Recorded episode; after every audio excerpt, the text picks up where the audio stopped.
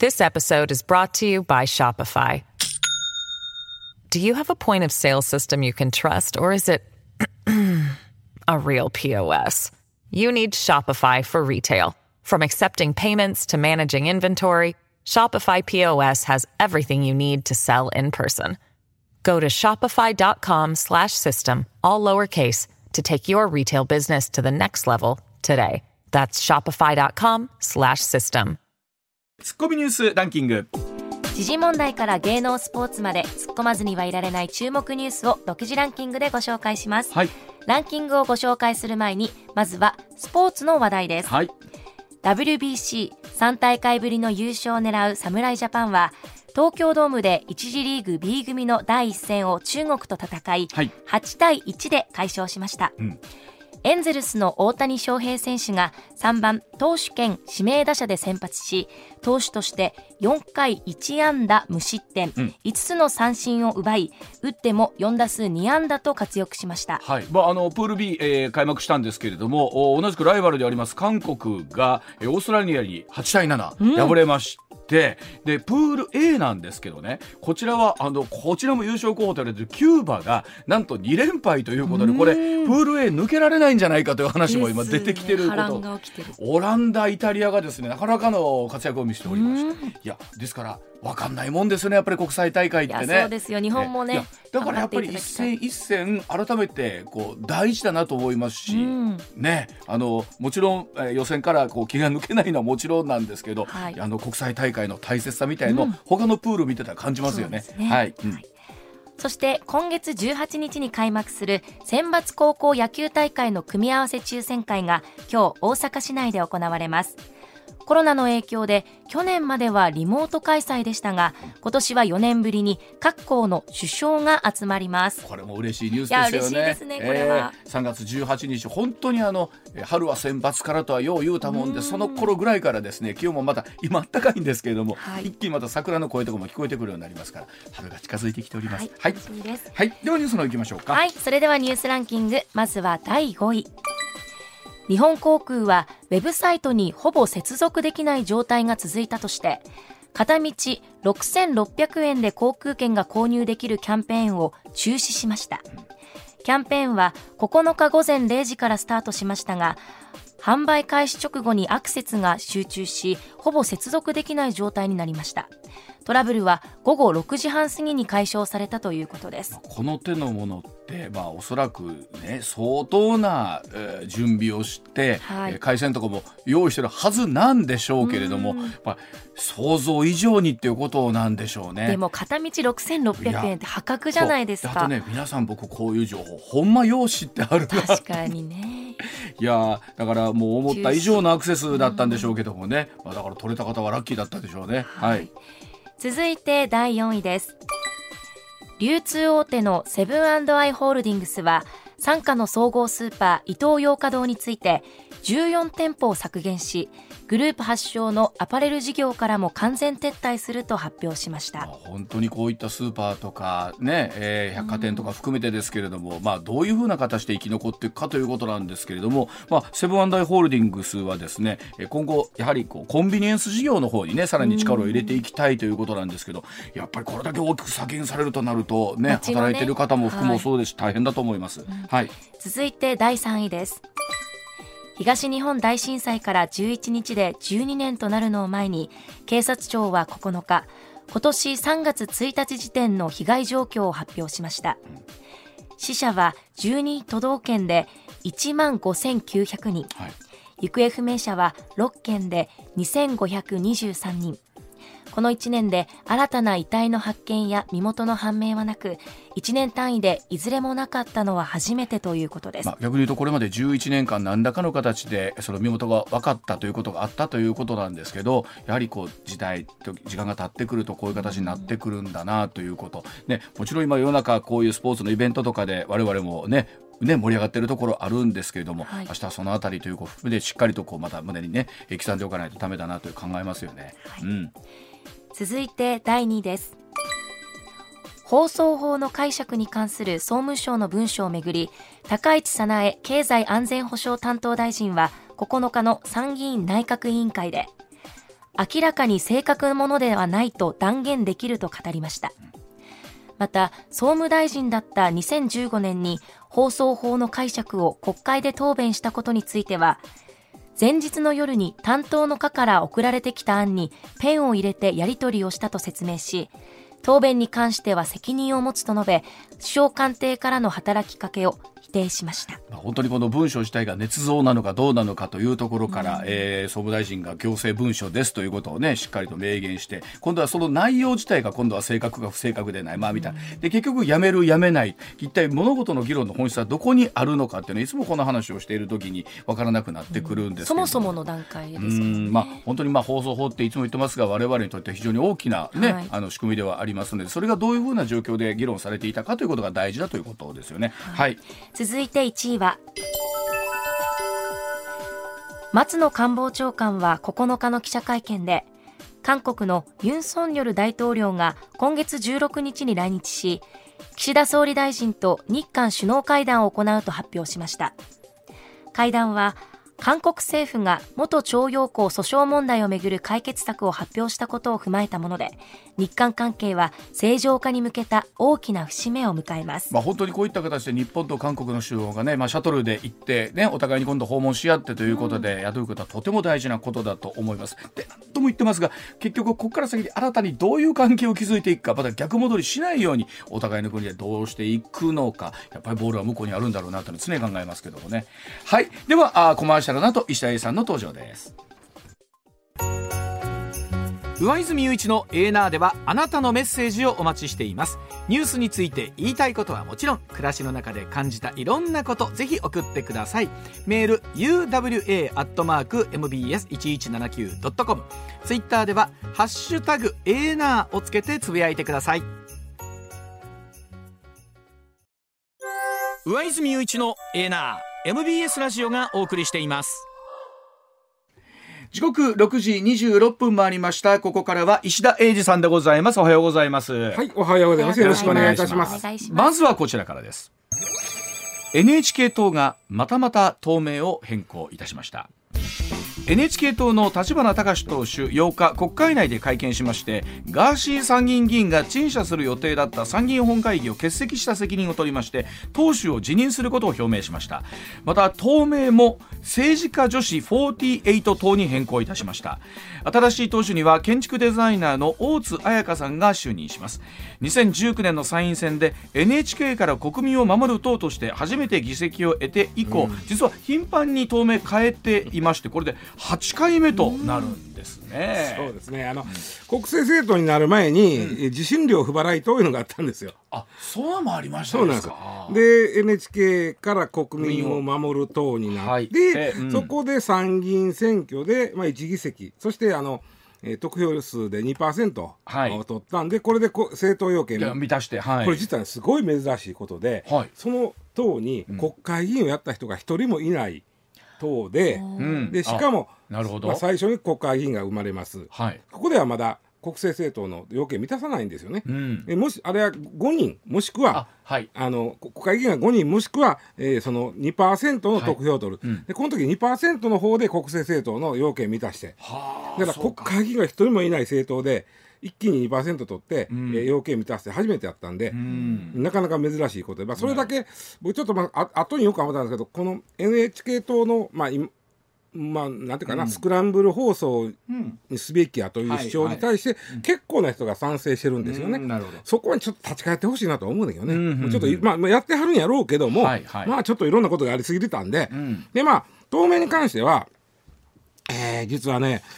この結構この NHK 党の党名変更の歴史を見てると、はい、清潔勉強になるんですよね。はあ、えー、というのは、NHK から国民を守る党にしたのが2019年、はい、翌年にはですね NHK から自国民を守る党にしたんです。あ本当や、これだけついた、はい、字がついた。これなんでか言うたら、はい、えー、これ自国民を守る党にすることで略称を自民党にしようとしたんですよ。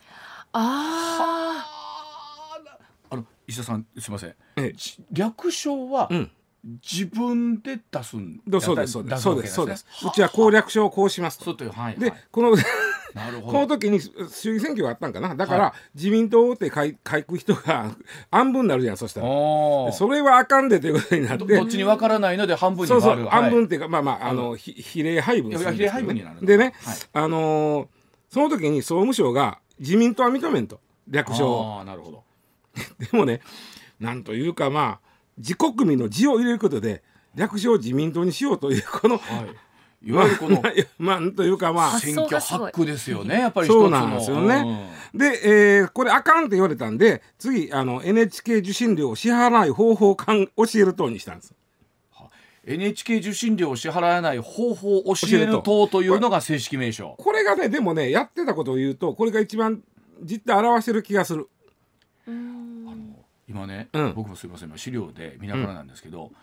英語での表記っていうのも合わせてあってその NHK 受信料を支払えない方法を教える党は「The Party That Teaches How Not to Pay the NHK License Fee」そうあまんまや、ね、なるほど。まんまや。そのまんまや。まんまや、ね、まあまあ NHK 党はですねそのこの国政政党になったことで、うん、電話かかってくるんでどないしたら払わんでええかこう方法みたいな、はいはい、だからホットラインまで作ってるんでこの時、はい、国政政党になったから。そういう意味ではこの政党名が一番、えー、実態を表してただ長いな。長い長いですね、えー、受信料を支払わない方法を知ると。ででですね この後にまたこう立花さんなかなか妙なことをしてきて、うんうん、次の政党名を特になしにしたいって言い出したんですよ。ああなるほど。特になしと。なし。特になしと。特になしとでこれもはっきり本人も、えー、まああの特になしとしたら皆が間違うて書いてくれるやろうというふうに、はいはい、はっきりそこは正直に言ってあります。あのよくありますよね。世論調査でも支持政党特にないなし。特になし。でただね、はい、この時も総務省があかんって言ったんですよ。特になしとあかんと。ややこしいと。みんな間違うからあかん。それで名前を古い政党から国民を守る党に変えたんです。これ略称が面白いですね、うん、古いと。その略称が古いとなっちゃうんですか？なるほどね、うん、古いと。ででねだから面白いのがあまあ政党名は、はい、うん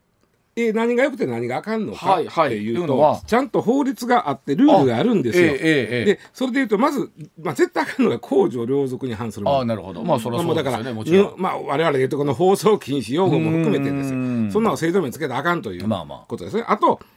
党代表とか候補者の名前がその党類推されるような党名。うん、まあダメ。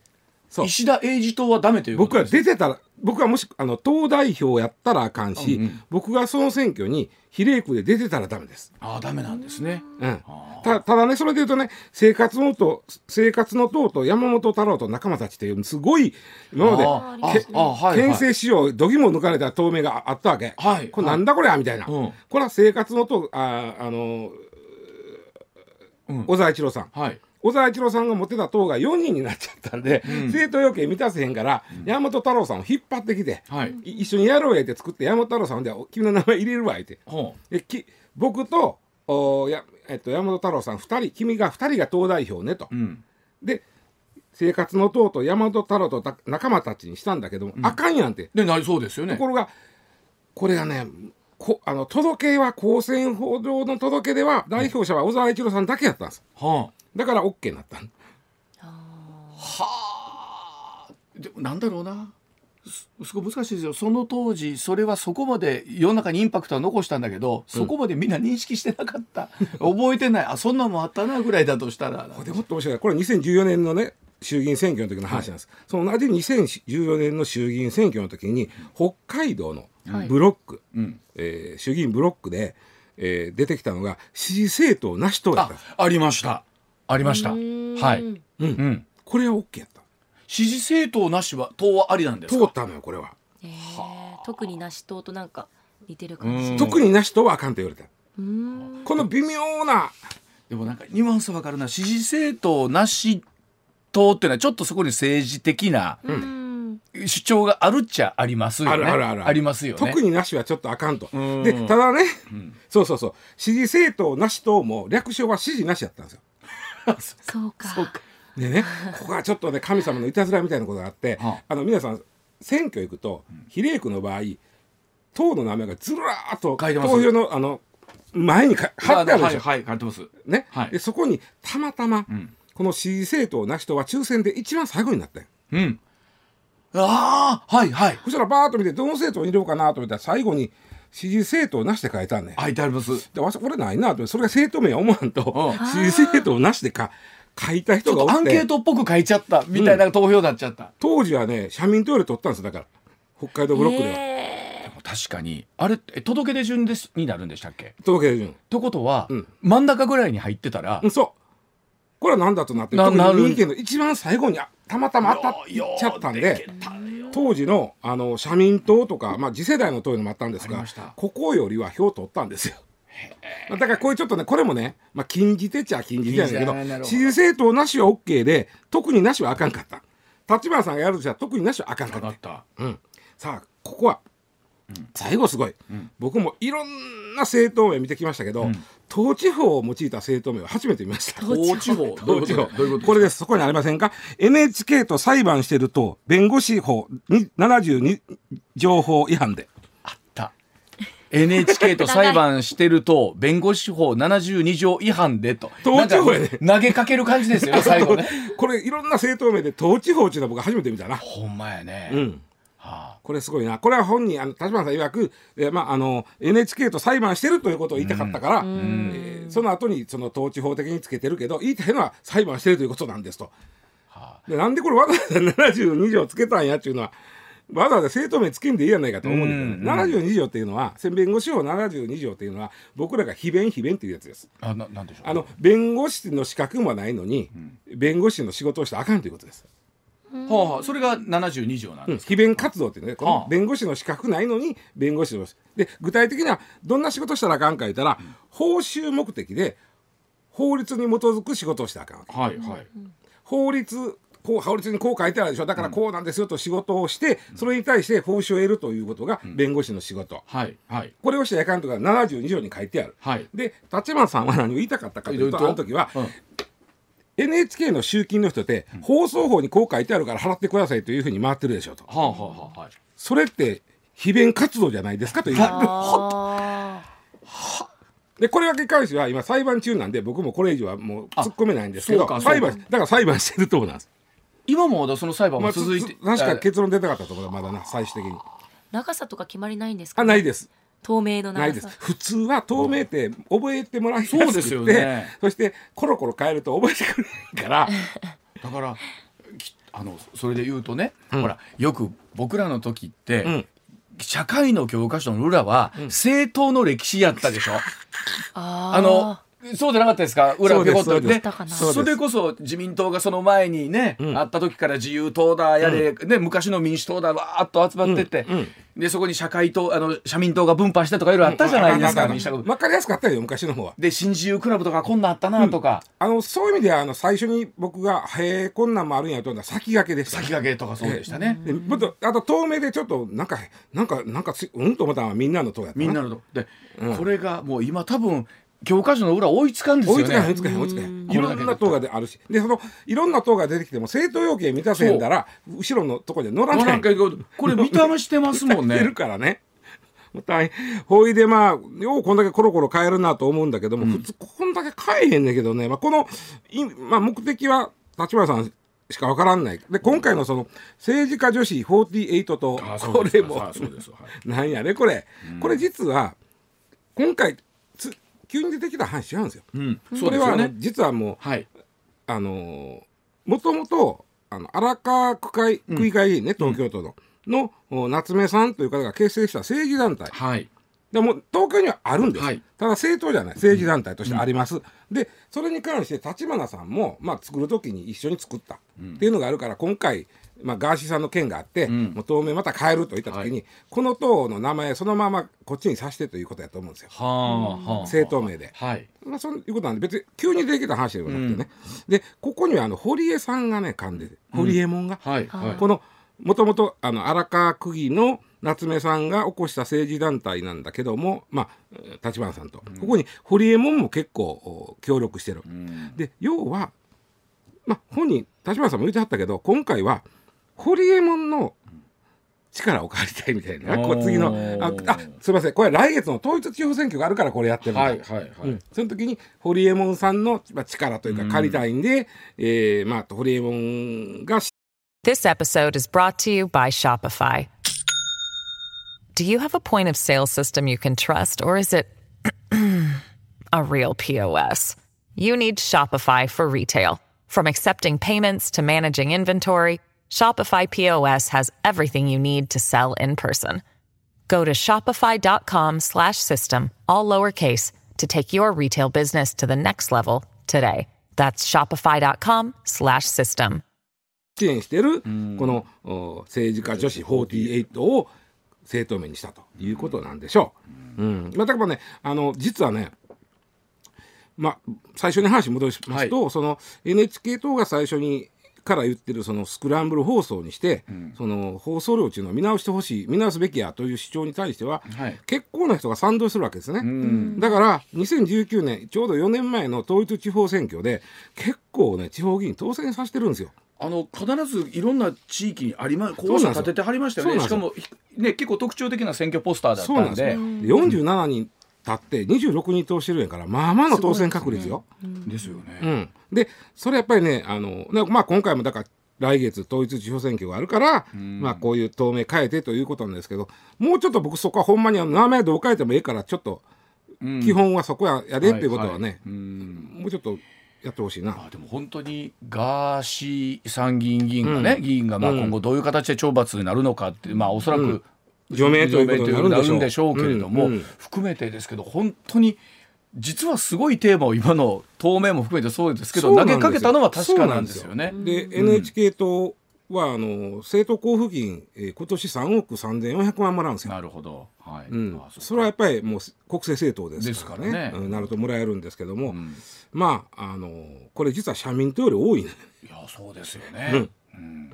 だから、それこそいろんなお話あありましたよね。こうそなんかいろんなこう不満とかを抱えてる方がもうね、そこのところにぐっと、うなんならもうここに行っちゃえみたいな、集まったのが一つの形になった。まあまあちょっとそこはほんまに基本に戻ってほしいなというまあ来月ね統一地方選挙でまたどういうまあ、選挙戦になるか分かりませんけども。いろんなものが医者さんほら例えば世の中この事態を想定してなかったっていうことってあるじゃないですか、うん。うん、例えば法律のことにしてもそうですし、うん、まあ、一般的な今までだと政党名ってコロコロ変えると定着しないし逆に不利なことが多いから、でもこれ届けこれ3か月に一遍ぐらいずつ変えてはるみたいですけど、これだってね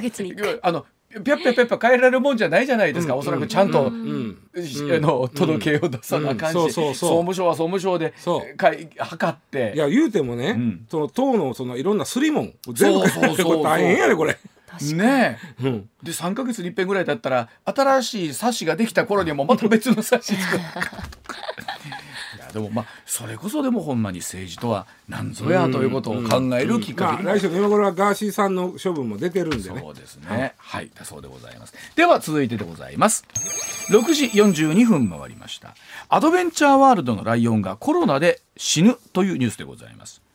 和歌山県は白浜のレジャー施設アドベンチャーワールド。施設で飼育しているライオン2頭が新型コロナウイルスに感染して死んだと発表いたしました。施設によると2頭は1月の初旬に感染いたしまして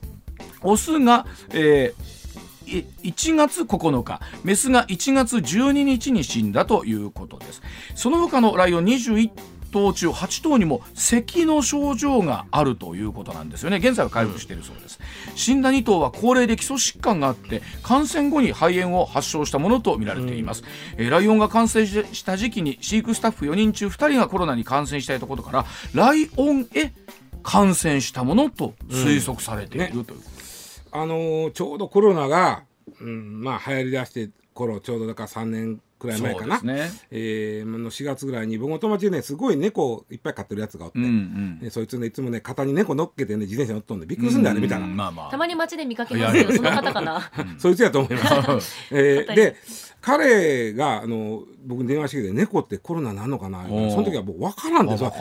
言うててんけどその後いろいろ分かってきたんですけども、はい、えー、去年の9月に農水省の動物衛生課というところが出してる情報がある。んでそれ見てるとね結構書いてある、うん、まずこれ分かりやすい。犬や猫やミンクなどが新型コロナウイルスに感染した報告はわずかだがある。ある。ある、でただし牛豚鶏のような代表的な家畜が感染したという報告はない。はあ牛はないんですね、うん、猫なんで猫犬えー、ミンク。でミンク？あとミンクってちょっとこれポイントやね実は、うん、でここねあとね感染が確認されたペットの犬や猫は、うん、新型コロナにかかった人から感染したと推察されます、うん、えー、ただしその逆のペットから人に移ったという報告はない。ああそうなんですね。うんうん。で、えー、ただしミンクだけはちょっと例外で、うん、ミンクってあの毛が取るためにまあ言ったよなんか増やしてる、はいはいはい、繁殖してるじゃないですか、うん、日本にはあんまないけどね。うん、でミンクについては海外で、えー、ミンクから人へ移ったという例がある。へえ。でミンクはそもそも新型コロナにめちゃくちゃ感染しやすい動物やと。そうなんですか。で人が人がミンクに移した後ミンクがそのミンクの中でいっぱい移広げて、はあ、でその広がった中から今度は人に移ったということがあると言うてるんですね。であのー、あとね厚労省のホームページ見ると今度はね猫は他の動物よりコロナにかかりやすいという報告がある。猫は。でライオンって猫科なんで。あなるほど。あそうか、うんうん、まあまあだからそういうことなんかな。でしかもえー、猫に関してはコロナにかかって呼吸器症状とか消化器症状が消化器の症状が出たという報告もあると。今回のことはまさにそう猫科のライオンやから当てはまっとるわけですわ。うん、うん。うん、であのただしまああのこう人間と一緒でえー、高齢とかさ基礎疾患。僕一瞬これ読んでる時に、うん、なんかいわゆる人のニュースと同じ 表現だなと思いながら。急に百獣の王の割に弱しく感じて。まあまあそうですね。基礎疾患。あのと高齢で基礎疾患があり感染後に肺炎を発症したと見られていますってこれよくね 人間とか人のニュースってありますよね。はあ。であのー、まあ猫科の大型、まあ、つまりライオンとかトラやな、うん、は猫よりもコロナにかかりやすいと見られる。したら結構あれですね。普通に例えばまあ交換にあるような飼育員の方が感染してたりすると、うつる確率は高いかもしれないところ、ね、そうなんですよね。で人間様もかかってても症状ないことがありますから、うん、それがライオンに移した時に本人分からへん時もあるからね、うん、それは別に飼育員さんの人も一生懸命やったらそんなん分からへんもんね。これでねあのワクチンなんですよ。動物へのワクチンははいはい。これがねあるねん。あるんだ。人間とはちょっと違うんです違う動物よ。ああるんですね。これはまたねあこれ話が戻るんですけど、はあ、ミンクのために開発したの。はあ、そう。でミンクミンク用はライオンに効くんですか？なんかねいやミンク用というか、はあ、あのそもそもこれ作ったのがロシアなんですよ。やっぱりミンクいっぱい養殖養殖じゃまあ繁殖させてる繁殖させてるのは、ロシアでロシアが2021年3月やからちょうど2年前にうん、えー、承認してます。ミンク用のワクチン。2021年3月また初期ですよねイメージしてるとね、うん、人間様と一緒ぐらいのスピードでやったわけ。はあ、うん、はあ、であのー、でまあうん、こロシアが言ってるのはミンクのためではあるが、うん、あるが？ミンクのためではあるが。ミンクはミンクの中ですっごいコロナが広がる、はい、そしてそれから人にうつすっていうことまで分かってるわけ。確かに、はい、となったらミンクの中でウイルスが変異してしまうかもしれん、うん、あそうや。確かに。確かに、ね、うん、ね、それを阻止するのにも非常に有効である、はあ、でそれは効果があったんですか？あったんですよででそれを、えーまあ、他の動物にもということで、ええ。えー、世界の動物園でワクチンを結構打ったんです、はあはあ、ライオンとかトラにも打ったケースがありまして、はい、日本でも売ってるとこも、まあ、あんまり買えんけどね日本は。はあ、でただし最終的にペットはあんまり売ってないんですよ。うん。うん、なんでか言ったらあの犬猫に関してはウイルスに感染する可能性はありますよ、うん、ありますけどもまずはそんなに拡散さミンクのように拡散させるっていう例がないと、うん、集団でおりませんからね、まあ、そうかかった人ね、ね、犬や猫は気の毒やけど、うん、拡散させへんにやったらそこまでワクチン打ってまでやる必要ないんちゃうかと。いうこと。あとねペットの85%は無症状なんだって。人間様よりはだからやっぱり強いというか。あのうち近所の河原とか歩いてると夕方になるとね、うん、ワンちゃんの愛好家の方々が集まってこうわ集まってあるじゃないですか。で今までは多分そこで戯れてたりもしてるのも、うん、ちょっとちょっと気になるんでしょうねこの時期は。もしかしたら。無症状で移してもうとかっていうのが。そう、うん、移った方もだからこの一緒で人間同士で高齢で基礎疾患がなければ割と人間以上に平気みたいよ。でほらあの最近ね、はい、えっ、ー、と高齢のワンちゃんもたくさんいるでしょ、ほら昔よりなんか長生きするようになってそういうワンちゃんとかは結構デリケートに育ててらっしゃる方もいるじゃないですか。ね、うん、でもまあ犬同士で移すとまあまあききないと、ね、犬犬感染で犬とか猫に関しては人から移ってるっぽいぞと思うだから高齢の犬とか猫を飼ってはる人は特に猫なんか室内で飼うてます。あそうです、ね、となったら来週マスクのちょっとあれ緩なりますけども、はいはい、高齢の猫飼うてはる人は猫と接する時はマスクしといてあげた方がええかも。あの、新たなフェーズに入ります、そうなんです。このねこのアドベンチャーワールドのライオンが死んだことでねいろいろ分かったのはねそういうことなんです。ライオンもコロナには勝てんかいうように百獣の王も。ただなこのライオンもヘルニアやったらしいのよ。それもヘルニア持ちとしては。なんかこうなんか俺は近しいもん感じてしまうねや。近しいもん。なんかライオンもヘルニアあるんです、ね、あヘルニアって基礎疾患にあるんですか？あるみたいね。ヘルニアって書いてあったら基礎疾患ないので調べたらヘルニアって書いてあった。ヘルニアはでもあの背骨とか、まあ、おそらく腰とか。腰とかよからん。からあそうライオンが立てへんしなと思いながらいろいろ考えとってんけど、まあ、ヘルニアらしいわ。うん、でもまああれですよね、まあ、おそらくアドベンチャーワールドとか動物園ってね、まあ、動物なりのその感染症というか病気に対するものってすごくデリケートにやってらっしゃると思うんですよ、もちろん。やってはるやってはるあっこはねね、でもそこにコロナがやっぱり来るん。ですねそうそうそうそうあの石田さん。あのそれこそ今後ね、うん、我々も新型コロナって言ってますけどいよいよこれも呼び方が変わるんですよね。変わるね。5月にね。5月に 月に。えー、とこの、えー、なんだ2019だからそうそうそうそうだからほんまにいつまで新型って言うねんというのが僕らもあったんですけど、うん。うん、ただ今回ほんまにこのライオン2頭が亡くなったということで調べてみたらやっぱりそれペットには人間からうつるんやと。特に犬猫の特に猫科にはうつるんやと、はいまあ、犬もうつるけどね、はい、でペット同士ではどうも移さへん。ミンクは別やけど。ミンクは別や ミンクは別やけど。猫同士犬同士では移さへんみたいやと。はあ、で基礎疾患とか高齢の猫犬飼うてる時は、うん、そういう人間の高齢者の方とか、うん、基礎疾患のある方に接するのと同じ、はい。うん、あとワクチンもあることはある。ことはあるけどそこまで別にせんでええんちゃうかという、はい、だそうでございます。お知らせの後も動物のお話がちょっとだけ続きます上泉雄一のエナー MBS ラジオがお送りしています。次のニュースも結構気になってたんです、うん、こちらです。遺伝子組み換えメダカ育成販売ということで逮捕というニュースなんですね、うん。これ遺伝子組み換えの赤いメダカを無承認で育成したなどとして警視庁の生活環境課えそうカルタヘナ法違反なんですよね。カルタヘナ法違反の疑いでメダカ販売店経営の男ら5人を逮捕。東京都練馬区の会社員ら男ら4人を書類送検しました。これ平成21年から22年にかけて当時大学院生でメダカの研究をしていた会社員の男。研究目的の遺伝子組み換えメダカの卵を持ち出しまして知人に譲渡した疑い持たれています。その後愛好家たちに販売譲渡されたということなんですよね。この遺伝子組み換えメダカなんですが2匹で最高10万円ずつ引き上げていたということなんですがさあこのニュースは一体どういうものなのかということ7時の時報の後石田さんに詳しく解説してもらいます。7時でございます。あの僕最初このニュース見た時に、うん、何がどうダメでどうかとよく分からなかったんですけどはい。まあ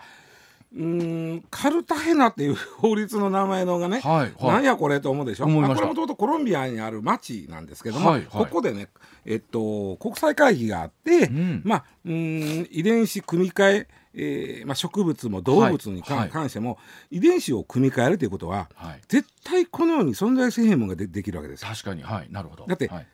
生き物ある別の生き物の遺伝子を持ってくるわけやから、はい、もう例えば、えー、なんていうかな改良とかじゃない、うん。うん、もう普通はあれへんもんがそこに生まれてくるわけじゃん。はい、で、はい、それを野に放ったら、うん、今そこにある同じ種類のような、うん、いや駆逐してしまう外外来生物のような、はい、なあるでしょ、はい、特定外来種、はい、あれのような動きをしてしまう可能性がなきにしもあらずなので、はい、そういうものを作ったら、勝手に野に放たんようにまあ、いろんな例えば研究も含めて国の承認を得てくださいねっていうのがカルタヘナ法なんです。あなるほど。これまでは OK でこれ実はねあの罰則もあるんですけどまあまあ緩いと僕は思います。うんうんうん、えー、罰則1年以下の懲役または100万円以下の罰金なんで。うん。まあまあ緩いです、うんうん、結構事の重大さな割には、うん、だってそれ野に放ったら、それがもし増えたらもともとあったやつが駆逐されてしまったら、生態系が大きく変わる可能性もありますもんね。そういう法律なんですけどね、はい、でまああのー、まあ、生物の多様性への悪影響を防ぐという法律です。うんうん、でこれ今回このメダカなんですけど、はい、これはまあなんか遺伝子組み換えをやっとったんですな研究を、うんうん、で光るメダカを作った、はい、で光るメダカなんで、えー、まあええねで売れるやろ。ちょっと今メダカブームやあのねメダカ結構ねあの買ってる方多いです。多いでしょ？多いです。でそのさっき言ったように遺伝子組み換えでできたメダカなんで、うん、自然界では絶対生まれてこないメダカなわけですよ、はいでだからそれをお2匹？2匹で10万円ですよ最高。高っ。ね。